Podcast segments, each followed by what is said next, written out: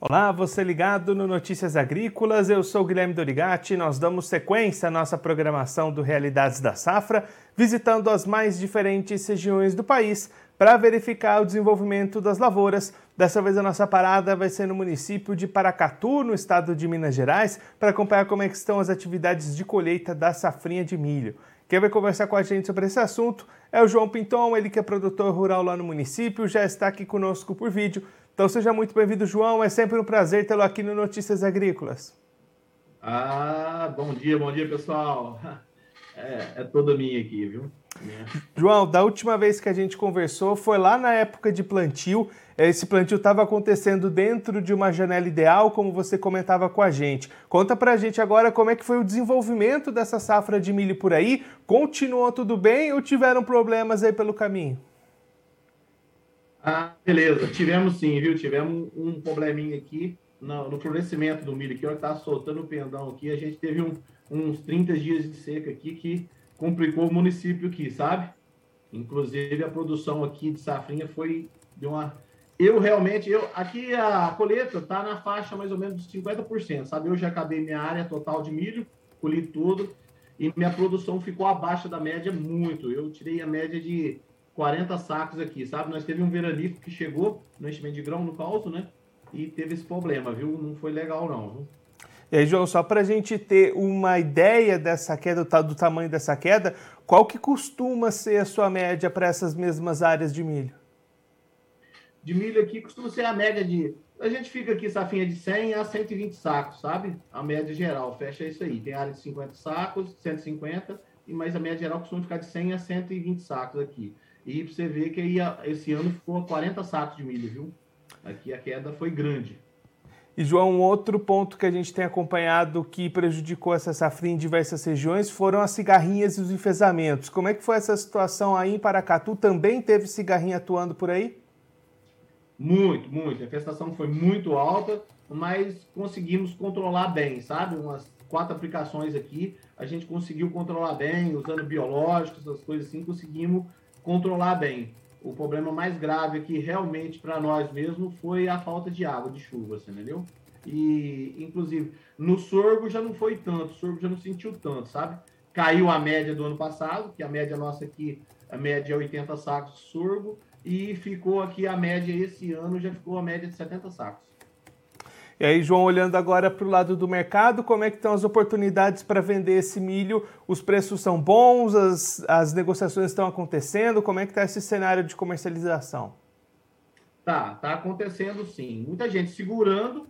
Eu, eu optei por vender todo já. Meu milho foi vendido. Eu fiz. A hora que eu comecei a colheita, eu travei com, com o granjeiro aqui, foi travado meu milho, então fechei a média de 73 sacos é, 73 é, reais a saca, né?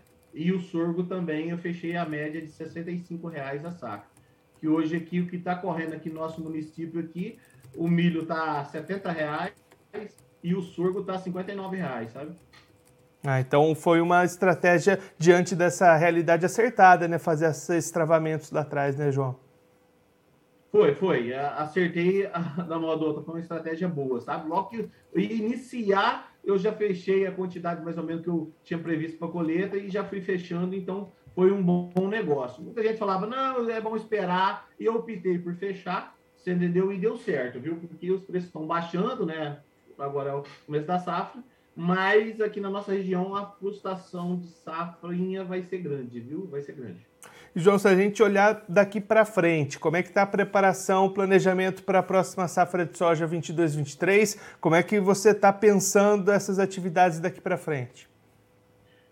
Eu, no meu caso aqui, eu já comprei tudo, adubo, essas coisas, já está tudo comprado, já está até no barracão já. Mas isso aqui são 50% também dos produtores aqui na nossa região. 50% ainda nem comprou adubo, estão esperando ainda ver se dá mais uma baixa, alguma coisa. Eu optei atrás por comprar o adubo e já puxar e já tá meus insumos, 99% já tá tudo comprado, tudo já organizado já, viu? E como é que você percebeu os aumentos de custo para essa safra? Pesou bastante esses insumos mais altos nesse ano? Pesou, pesou sim. Você, entendeu? Questão de adubo, fungicida, então, nossa senhora, fungicida para as lavouras esse ano aumentou demais. Foi coisa terrível, você entendeu? Foi de 30% a 40% do ano passado para cá, viu? E aí, João, diante desse aumento do custo, como é que você está vendo os preços e as vendas da soja? Vai precisar melhorar esse preço também para conseguir compensar, né? Com certeza, com certeza. Do jeito que esse mercado está em baixa aí, aí fica meio complicado, viu? Nós precisávamos pelo menos voltasse a soja pelo menos nos 180 aqui na nossa, na nossa região para poder amenizar, né? E torcer com uma produtividade boa, né? Uma média boa, né? João, muito obrigado pela sua participação, por ajudar a gente a entender esse cenário das lavouras do milho, também essas perspectivas para a soja. Se você quiser deixar mais algum recado, alguma mensagem final para quem está acompanhando a gente, pode ficar à vontade.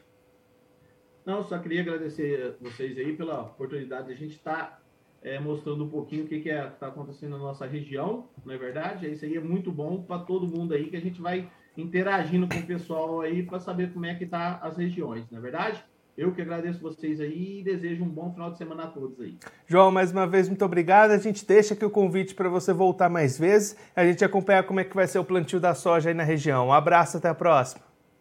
Um abraço, excelente, até a próxima. Esse, o João Luiz Pinton, ele que é produtor rural no município de Paracatu, no estado de Minas Gerais, conversou com a gente para mostrar como é que estão os trabalhos de colheita da segunda safra de milho e como é que está a preparação do produtor já para a próxima safra de soja 22-23. João destacando que na propriedade dele os trabalhos de colheita já se encerraram e ali em áreas que costumam produzir entre 100 e 120 sacas por hectare, uma média atingida de apenas 40 sacas por hectare isso em função da falta de chuvas que aconteceu justamente nos períodos mais críticos das lavouras, então perdas bastante grandes lá na região de Paracatu, que de maneira geral tem colheita se aproximando da metade, ali por volta dos 50%. Já para as lavouras de sorgo, as, as quedas também apareceram, mas em menor volume, em menor intensidade. As médias de produtividade, que costumam ficar em, ao redor das 80 sacas por hectare, nesse ano fecharam com 70 sacas, uma queda de 10 sacas por hectare. O sorgo su, é, suporta mais esses períodos sem chuvas do que as lavouras de milho. Olhando para o mercado, o João destacando preços em queda para as culturas tanto do milho quanto do sorgo lá na região mas ele destacando o caso próprio dele. Ele já fechou todas essas vendas de milho e de sorgo no momento que ele começou as colheitas, já fechou essas negociações, então ele conseguiu preços melhores do que os, o, do que, os que estão rodando nesse momento lá no município. Olhando para frente, para a safra de soja 22-23, João Pintou destacando que já tem todos os insumos comprados, todos já guardados no barracão esperando o início da safra. De, de maneira geral, para o município, 50% dos produtores já compraram, outra metade está aguardando um pouco mais para fazer essas compras de insumos. De qualquer forma, os custos de produção são muito altos, e aí o produtor destacando que para compensar um pouquinho esse aumento de custos, o preço da soja deveria voltar à casa dos 180 reais a saca para ajudar o produtor a recuperar essas contas, equilibrar um pouquinho melhor esses custos e ainda assim dependendo de boa produtividade, que a gente, claro, vai seguir acompanhando aqui ao longo da nossa programação. Bom, eu vou ficando por aqui, mas você pode se inscrever no canal do Notícias Agrícolas no YouTube. Por lá você vai acompanhar os nossos vídeos, as nossas informações, curta os vídeos, mande o seu comentário, a sua pergunta, interaja conosco e também clique no sininho, que assim você ativa as notificações e fica sabendo de todas as novidades que vão aparecendo lá no canal do Notícias Agrícolas no YouTube. A nossa programação volta daqui a pouquinho. Notícias Agrícolas, 25 anos ao lado do produtor rural. Participe das nossas mídias sociais no Facebook Notícias Agrícolas, no Instagram, arroba Notícias Agrícolas e em nosso Twitter, arroba Notiagre. E para assistir todos os nossos vídeos, se inscreva no YouTube e na Twitch Notícias Agrícolas Oficial.